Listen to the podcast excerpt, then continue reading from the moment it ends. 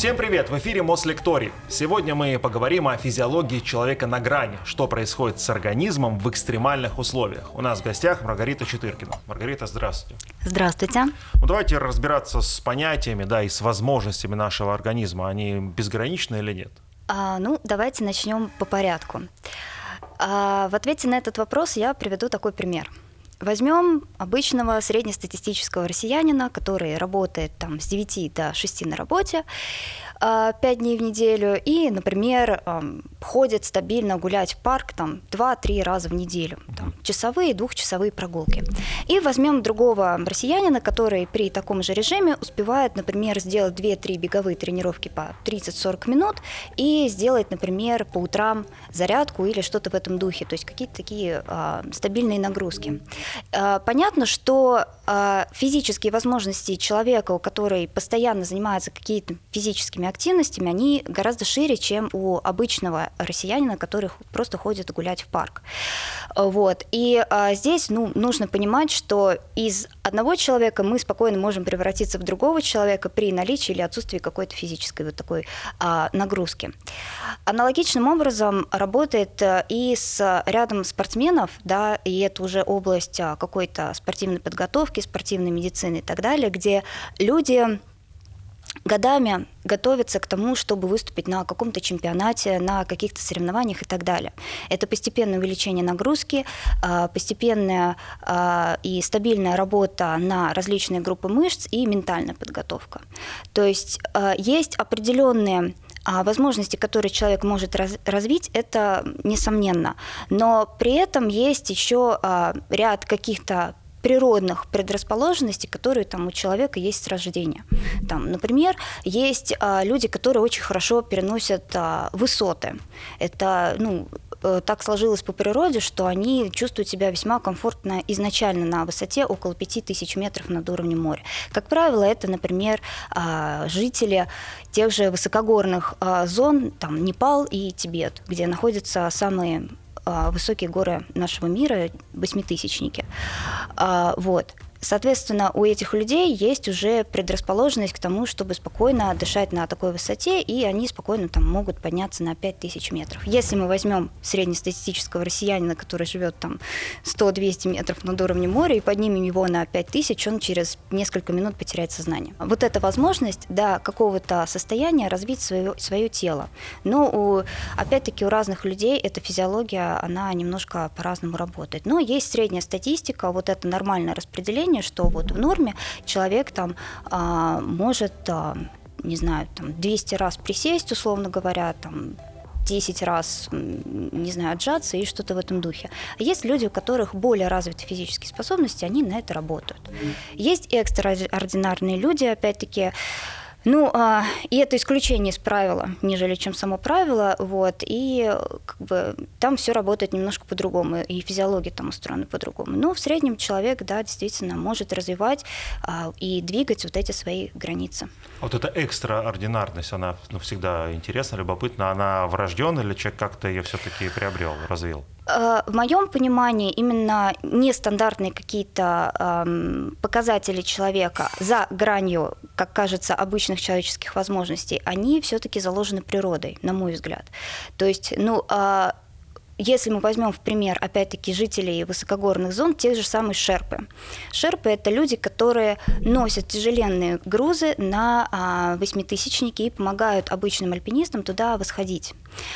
Э, и делают они это на протяжении уже многих поколений. Это тяжелая а, работа, сложный такой труд, но при этом а, у них уже а, разработана под это определенная вот физическая форма.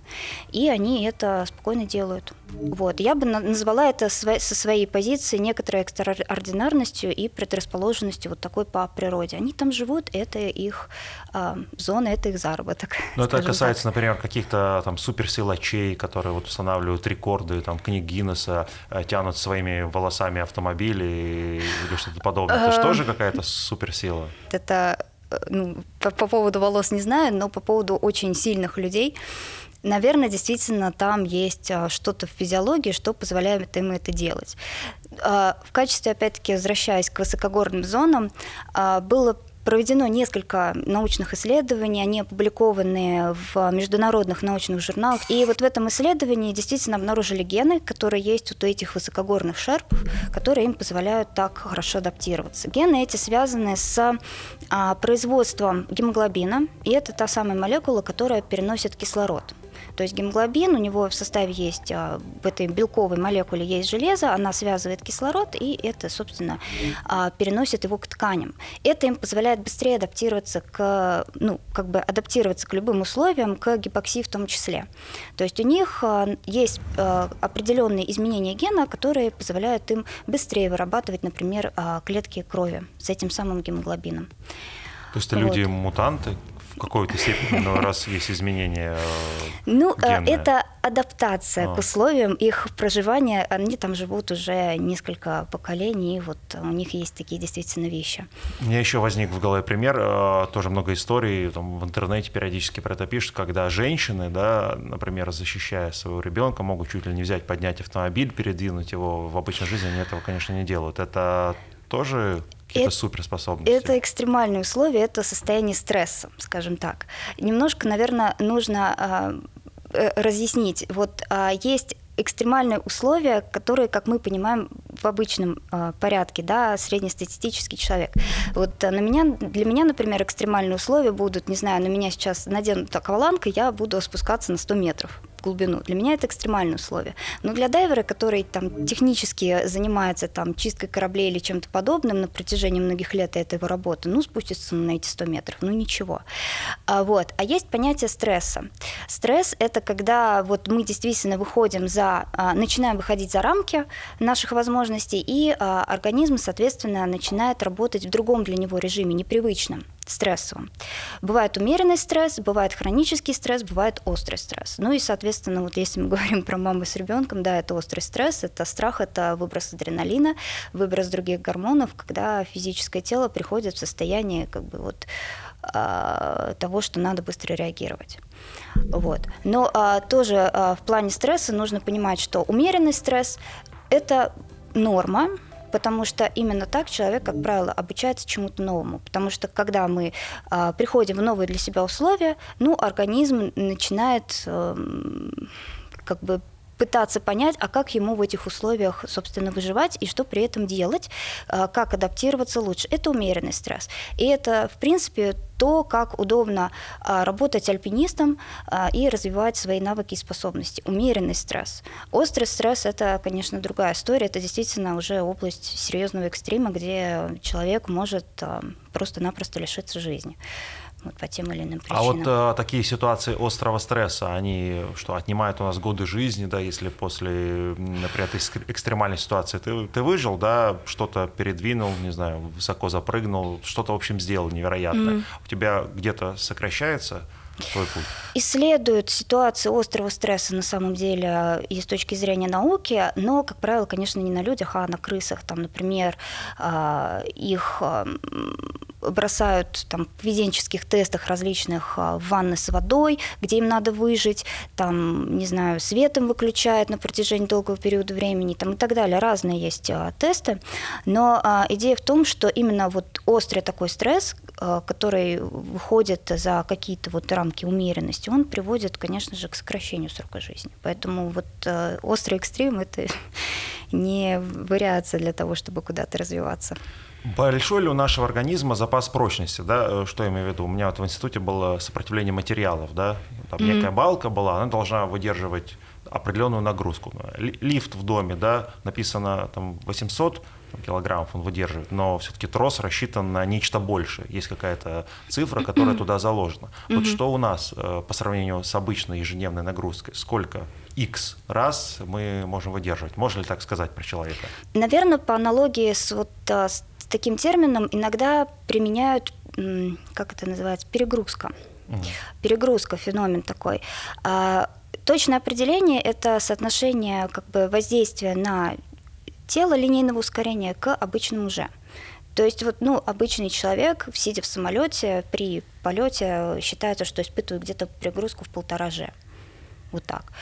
И считается, что человеческое тело оно достаточно прочное, и в среднем оно выдерживает где-то 20 же в течение там буквально одной секунды, а то и долей секунды.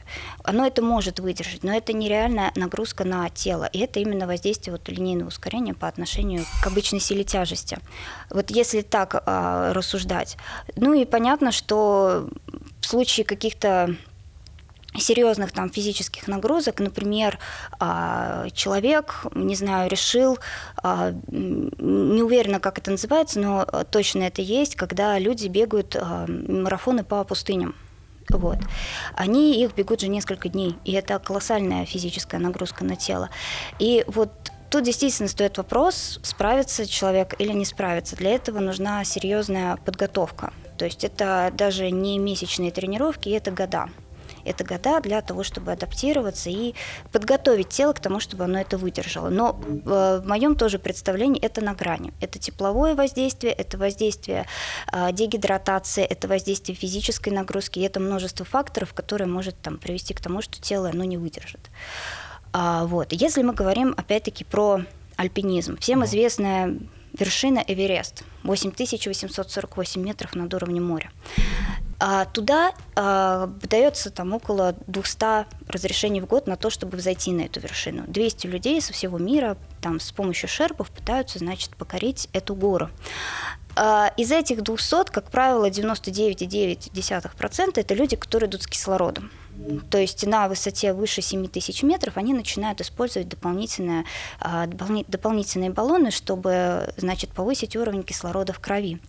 Но а, есть, опять-таки, категория людей, которые дальше идут без кислорода бескислородное восхождение. И это область, опять-таки, серьезного экстрима, серьезного спорта это то, к чему, опять-таки, люди готовятся. Ну, например, а, насколько мне известно, когда покоряли первые Восьмитысячники действительно пытались это делать без кислорода, потом пришло понимание, что а, как раз-таки после установки нескольких лабораторий и экспериментов стало понятно, что там содержание кислорода ниже, людям там становится плохо, и сделали специальный аппарат для вот этого дополнительного кислорода.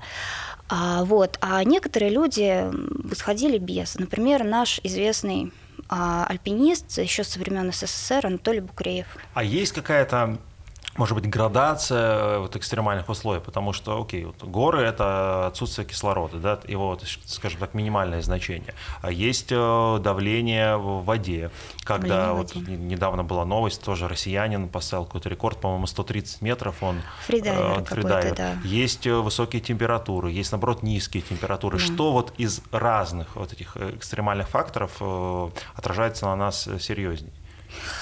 А, вы знаете, каждый из этих факторов может а, нанести очень серьезный вред. Опять-таки, при определенной подготовке можно попробовать себя адаптировать. То есть в случае гор это акклиматизация, в случае э, дайвинга и прочих э, значит, погружениях это тоже развитие объема легких, это развитие дыхательной системы и капиллярной системы, которая это все кровоснабжает, потому что, э, насколько мне известно, с каждыми там, 10 метрами погружения это плюс одна атмосфера давления и там легкие сжимаются чуть ли не до 500 миллилитров на определенной глубине. И это очень маленький объем, и с этим надо научиться справляться.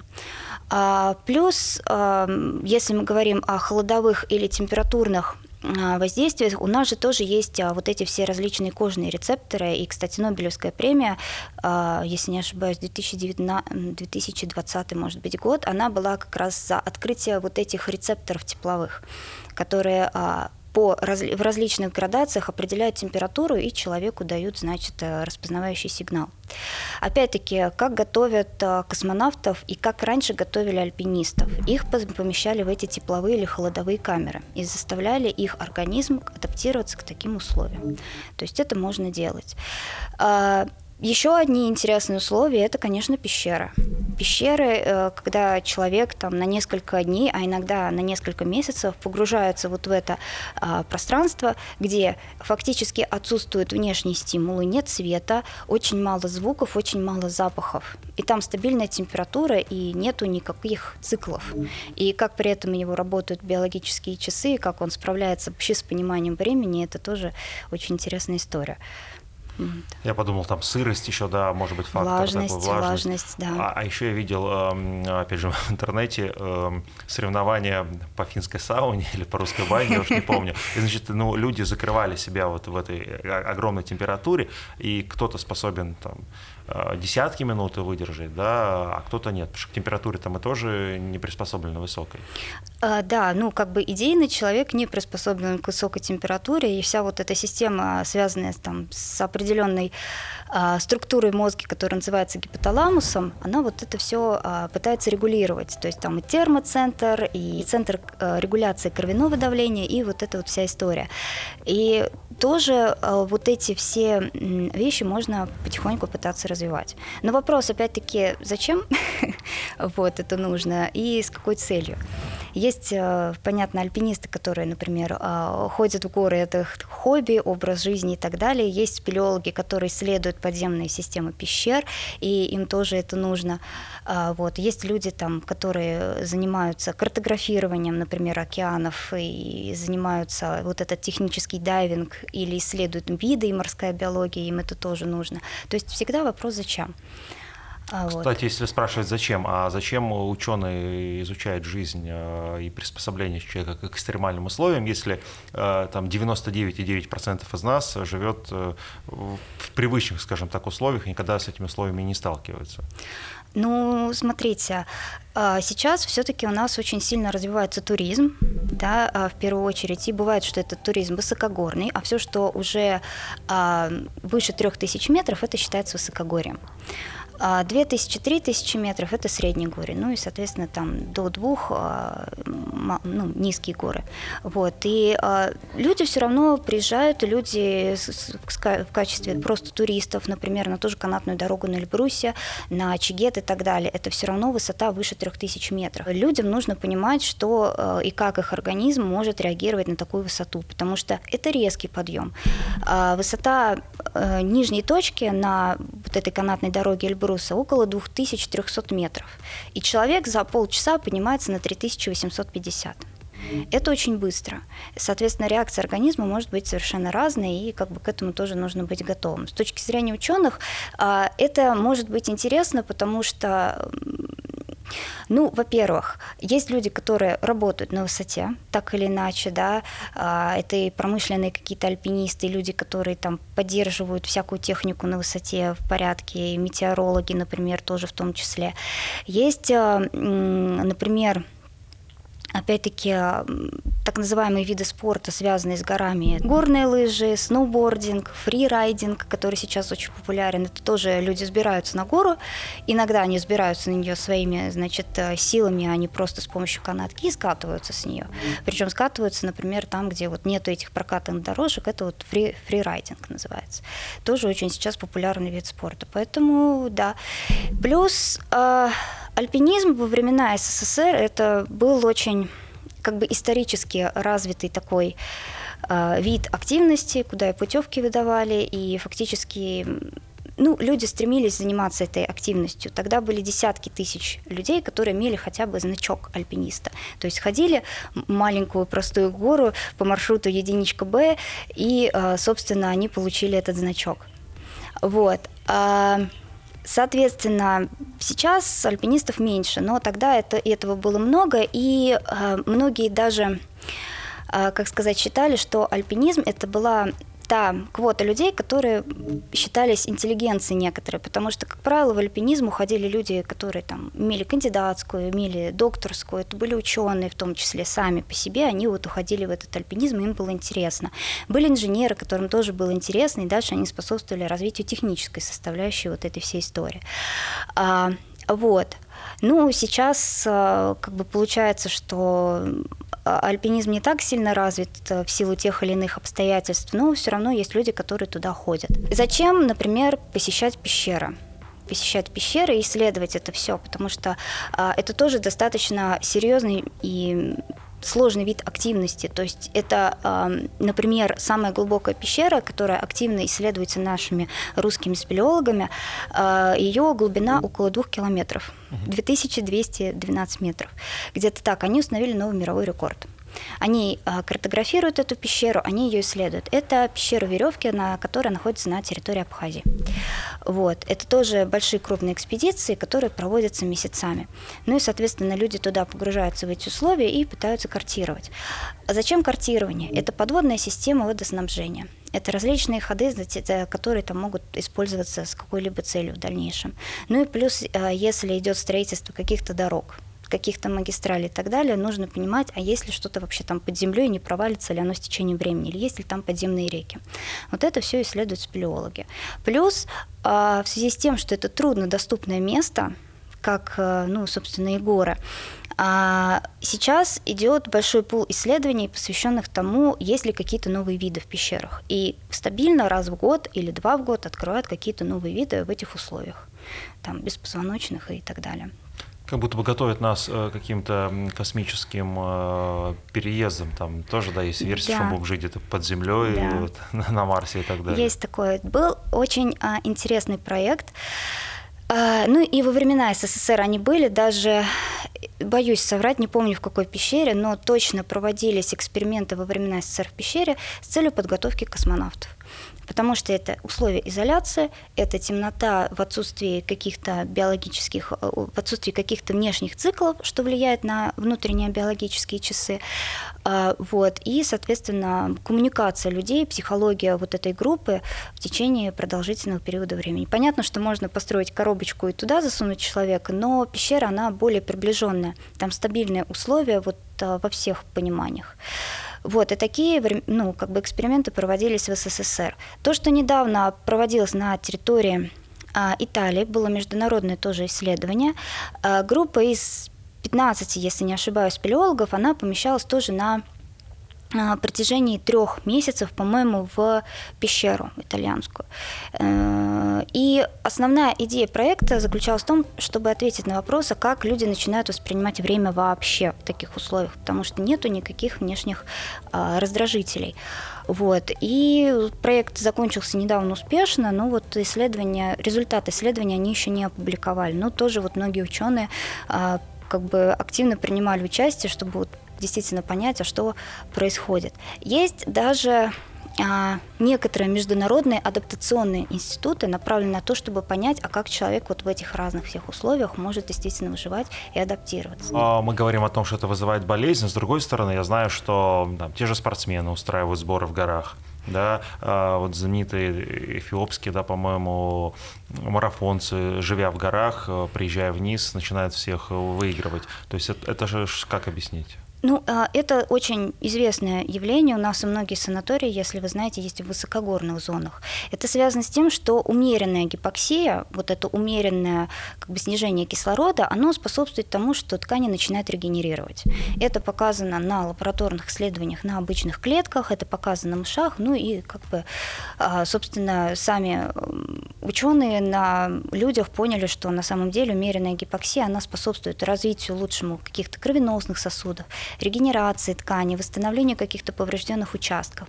Плюс это а, обучение организма тому, чтобы он в условиях сниженного содержания кислорода мог его лучше а, усваивать. Это тоже способность, которая как бы вот прививается со временем.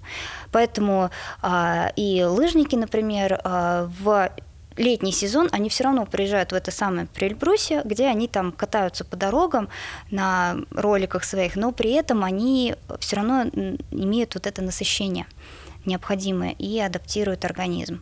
Это делается для того, чтобы когда ты спустился к нормальному уровню кислорода, у тебя гораздо большего было у, в уровень, крови, да? Уровень захвата, да. А. Вот уровень этого захвата, он улучшается гораздо в крови.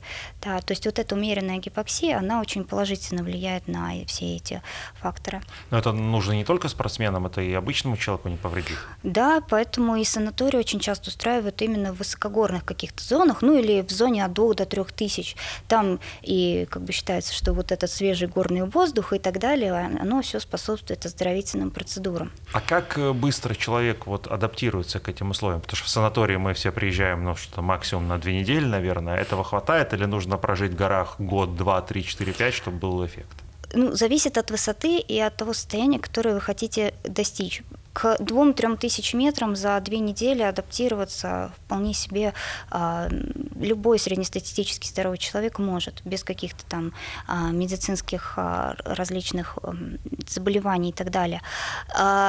Было тоже очень интересное исследование еще со времен СССР, когда ученые пытались выяснить, а до какой высоты, собственно, человек может адаптироваться так, что ему там будет комфортно.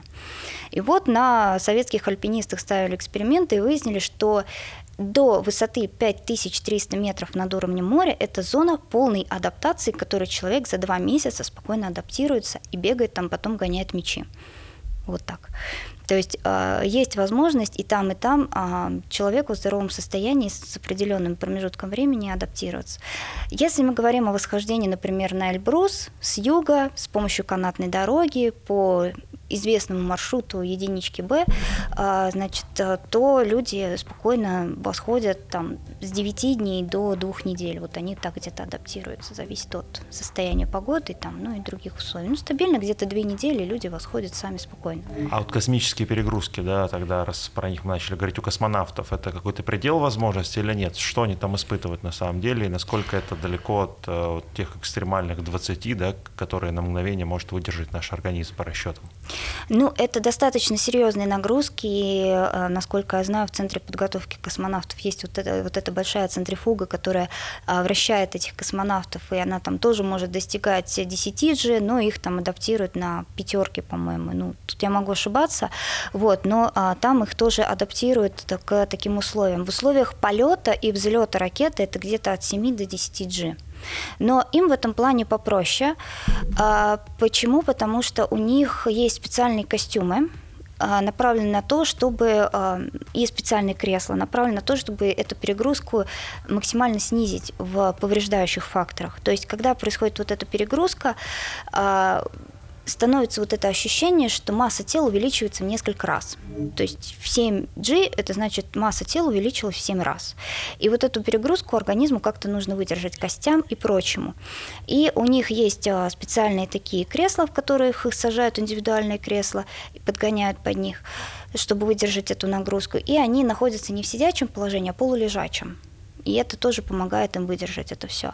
Плюс вот эти костюмы, а, потому что при, опять-таки, подъеме, получается, что э, внутренние органы тянет вниз, все тело тянет вниз, и нужно сделать так, чтобы облегчить это. У них там специальные компрессионные какие-то а, аппараты, которые им помогают это все выдержать.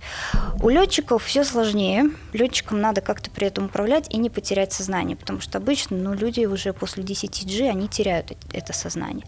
Вот, у них тоже адаптированные специальные какие-то костюмы, а маски, я не знаю, еще что-то. Это речь про военных летчиков, да? Она ну, скорее, не про гражданскую не, не, не, не, не, не, это, конечно, военные летчики, которые, э, соответственно, на сверхбыстрых своих самолетах сверхзвуки, могут, угу. сверхзвуки, да, они могут достигать огромных нагрузок. И они тоже как бы пытаются адаптироваться к этим условиям, и тоже, наверное, есть какой-то отбор, потому что люди по-разному могут вот эту перегрузку выдерживать. Кто-то выдерживает, кто-то нет. Если говорить про космос, э, там еще есть такой фактор, не знаю, сколько он экстремальный, это невесомость. Вот насколько она для нашего организма, а, скажем так, неприятна. Ну, неприятно это мягко сказано. Вот. На самом деле это очень такой серьезный фактор, да, что у нас вдруг пропадает вот эта сила тяжести. Потому что э, это, э, во-первых, работа мышц. Да, мы привыкли, что у нас тело что-то весит, и наши мышцы работают и как-то его перемещают в пространстве. Соответственно, там этого нету. И а, ну, люди, попадая вот, эти, вот в эти условия невесомости, они, конечно же, должны а, поддерживать свои мышцы в каком-то хоть рабочем состоянии. И, насколько я знаю, они там час-два стабильно в день. А, у них есть специальная установка, они как бы надевают как резиновые ноги и пытаются на них ходить чтобы сохранить активность вот этих а, мышц. Они там гантели качают, еще что-то делают, чтобы мышцы сохранить, иначе мышцы, они просто атрофируются. Ну, как и, собственно, у людей, которые, например, не могут двигаться на протяжении какого-то времени там, в силу болезни или каких-то травм, у них просто-напросто эти мышцы атрофируются, и они уже недееспособны. Соответственно, чтобы этого избежать, они вот а, к этим всяким процедурам прибегают. Плюс к этому а если говорить о силе тяжести, она очень сильно еще воздействует на кровеносную систему потому что у нас с вами одно давление кровеносной системы на уровне сердца, да, э, это стабильно 120 мм ртутного столба, который мы меряем тонометром, и есть, э, значит, давление в ногах. Там оно минимально, оно где-то 10 миллиметров ртутного столба. Но а, благодаря вот этой а, силе тяжести есть вот эта разница. Соответственно, вдруг она пропадает, пропадает разница между давлением, грубо говоря, в сердце и давлением на венозной части сосудов. То есть вот этого а, давления столба жидкости, оно уходит. И получается, что кровеносной системе тоже становится сложнее работать. Про минусы экстремальных нагрузок, а могут ли они быть э, полезными для человека? Как-то обернуть их воздействие на нас можно? Нагрузки в области умеренного стресса, они всегда хороши. Ну, то есть, как умеренная гипоксия, умеренные какие-то температурные а, воздействия, то есть, там, ну, а, не знаю, человек начинает потихоньку закаляться, там, или, наоборот, адаптироваться к теплым температурам и так далее, а, гипоксия и так далее. Но вот зона, где идет уже экстремальные нагрузки, они, конечно, тяжелы для организма, и он может восстанавливаться очень долго долго и очень тяжело. Э, скажем так, восхождение на восьмитысячник стандартное сейчас, там, на тот же Эверест, на Лоце, на Напурну, оно занимает от двух до трех месяцев стабильно. Что это в себя включает? Это не только акклиматизация и техническая подготовка, да, но а, вот этот а, еще процесс к тому, чтобы организм перестроился на новый уровень а, работы. И это серьезный уровень работы, при котором он должен постоянно к чему-то новому адаптироваться. Но нельзя человека взять с 5, с 5 тысяч и поднять на 8 за минуту, и чтобы он при этом там хорошо себя чувствовал. Нет, он потеряет моментально сознание. Вот, это период такой. И тут тоже вопрос а, как бы состоит в том, что сейчас очень много люди пытаются устанавливать рекорды, связанные там с альпинизмом, со спелеологией и так далее, потому что э, это та область еще, где можно быть первым. Понятно, что большинство высоких гор уже покорили, даже, я бы сказала, все покорили, все 14 восьмитысячников, но есть еще ряд гор, которые остаются непокоренными. Ну, в силу там того, что сложно до них добраться по политическим или каким-то религиозным причинам. Там, например, есть гора Кайлас, которая там по религиозным соображениям на нее восходить нельзя. Но есть горы, которые можно восходить, и к ним надо готовиться каким-то образом. Вот. Э, есть, соответственно, вот эта зона тоже уже больше близкая к экстриму, когда люди пытаются стать в чем-то первыми.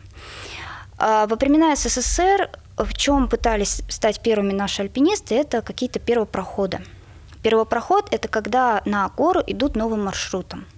Технически, как правило, это сложный маршрут и так далее.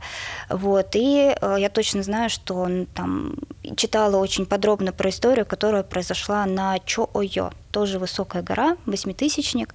Наши советские альпинисты э, шли туда первопроходом, по-моему, в 98 году и успешно зашли. А, вот.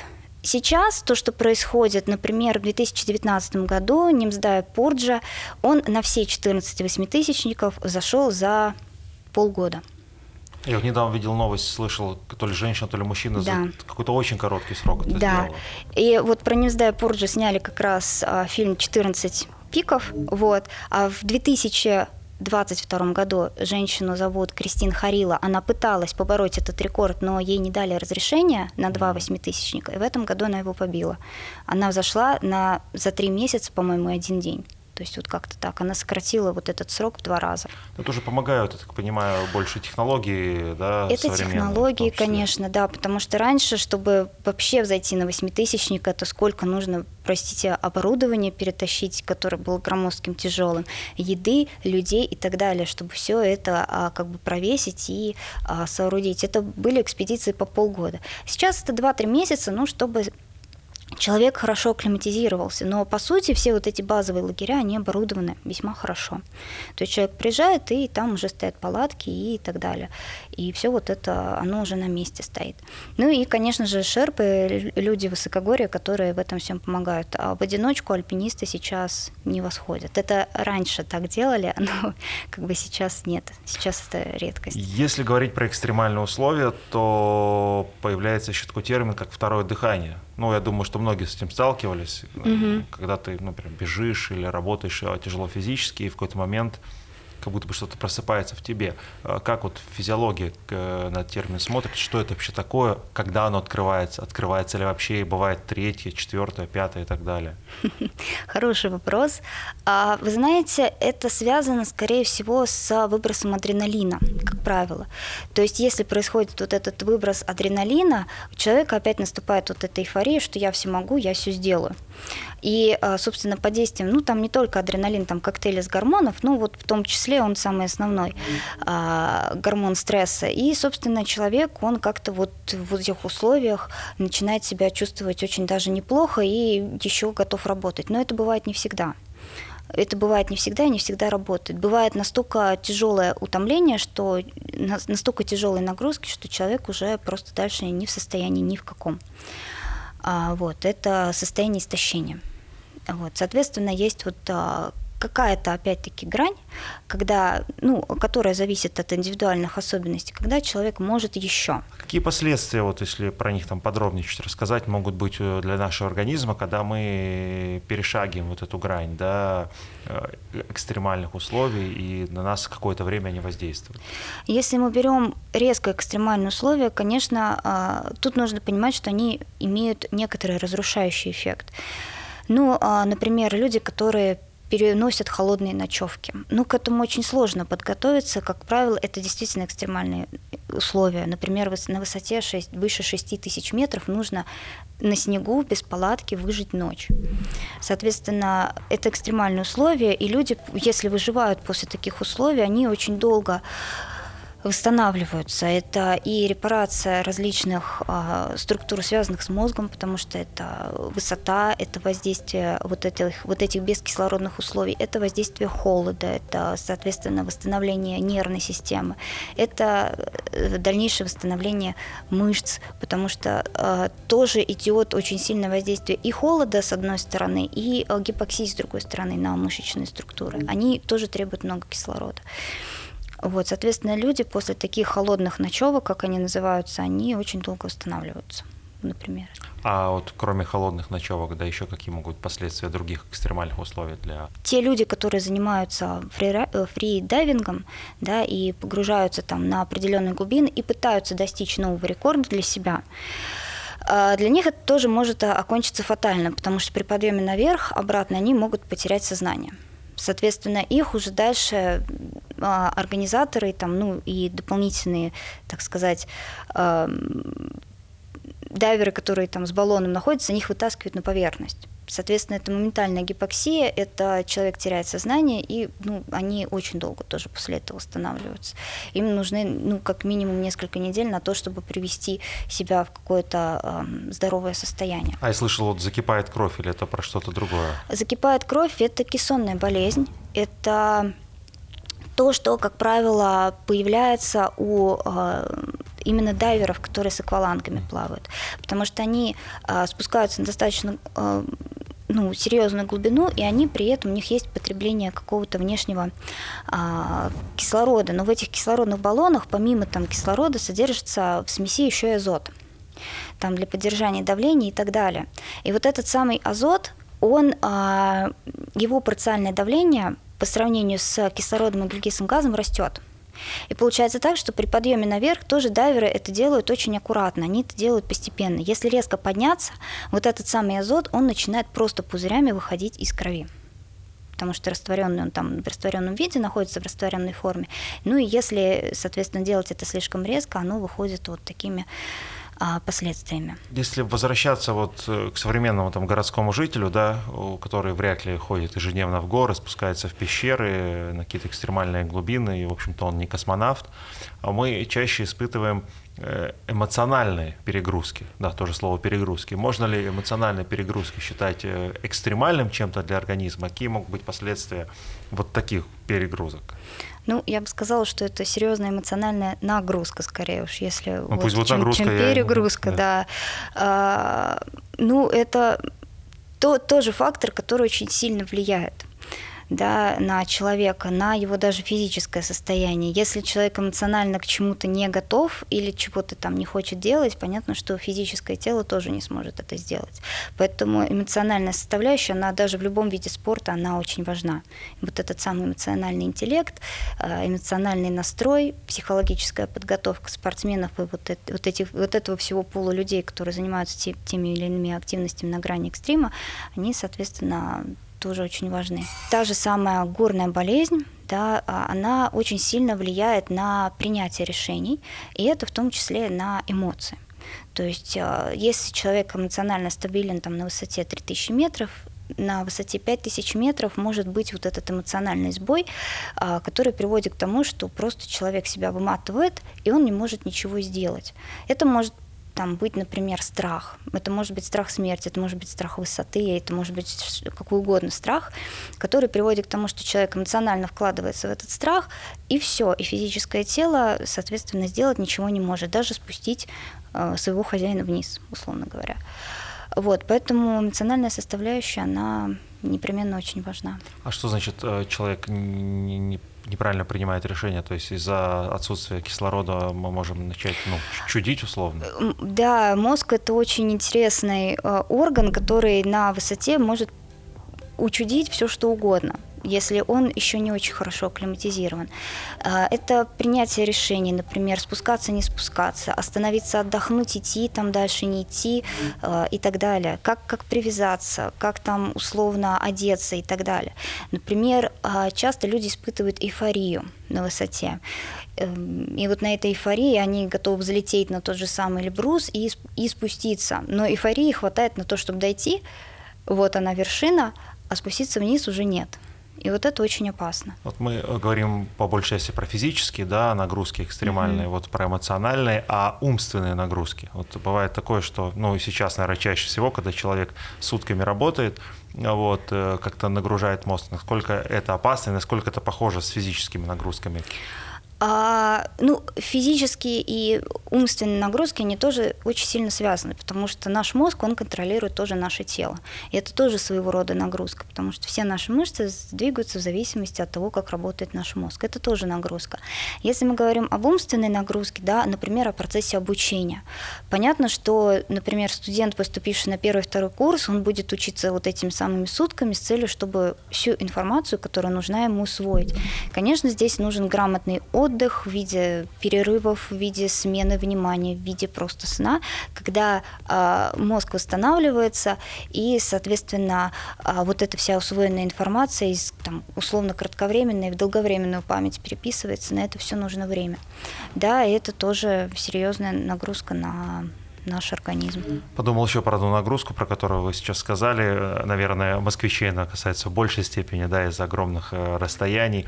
Э, это сон насколько отсутствие сна – это экстремальная вещь, и сколько мы можем протянуть, вот, э, держа себя постоянно в бодром состоянии. То есть с температурой, с кислородом вроде разобрались, а вот что касается сна.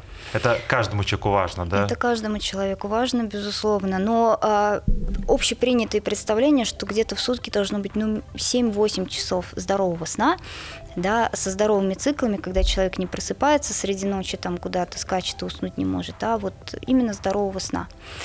А, соответственно, это время, опять-таки, в которое мозг восстанавливается, у нас запускаются регенеративные процессы, вот эта вся перезапись э, информации и обработка информации, полученной за день.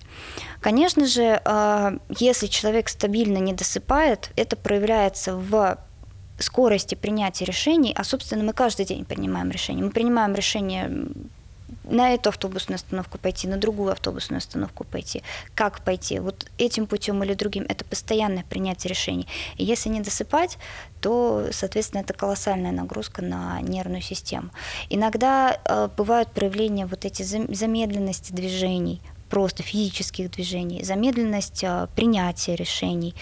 Э, ну вот все в этом духе. Поэтому 7-8 часов. Какая нагрузка более губительная? Связанная вот чисто с физической э, усталостью, либо вот с такой эмоциональной заторможенностью, да, и умственной, скажем?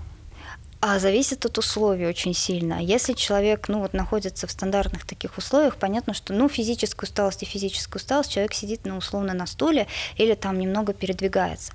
Если человек находится там в условиях пещеры э, или в условиях гор, то физическому утомлению вообще нет места. То есть э, постоянно в течение светового дня человек что-то делает да, для того, чтобы сохранить себе жизнь или там, а, соответственно, продолжить действовать в каком-то направлении. Там нельзя вот, скажем так, допустить этого физического утомления. Поэтому люди, они делают ступенчатую акклиматизацию, они поднимаются на какую-то высоту, опускаются отдыхать в базовый лагерь, опять поднимаются, опять опускаются. И если это физическое утомление нагрянет на высоте, ну и человек не сможет идти, последствия могут быть фатальны. То же самое в пещере. То есть нельзя допускать вот этого физического утомления, потому что там, например, температура в некоторых пещерах там может быть около нуля градусов, около 4 градусов. И, соответственно, за физическим утомлением быстро наступает переохлаждение тоже очень страшно. Спасибо вам огромное. А, надеюсь, что наш сегодняшний эфир не был для вас экстремальной нагрузкой. Вот, и у вас не будут подкашиваться ноги да, по, по пути домой. Спасибо вам большое. Спасибо большое.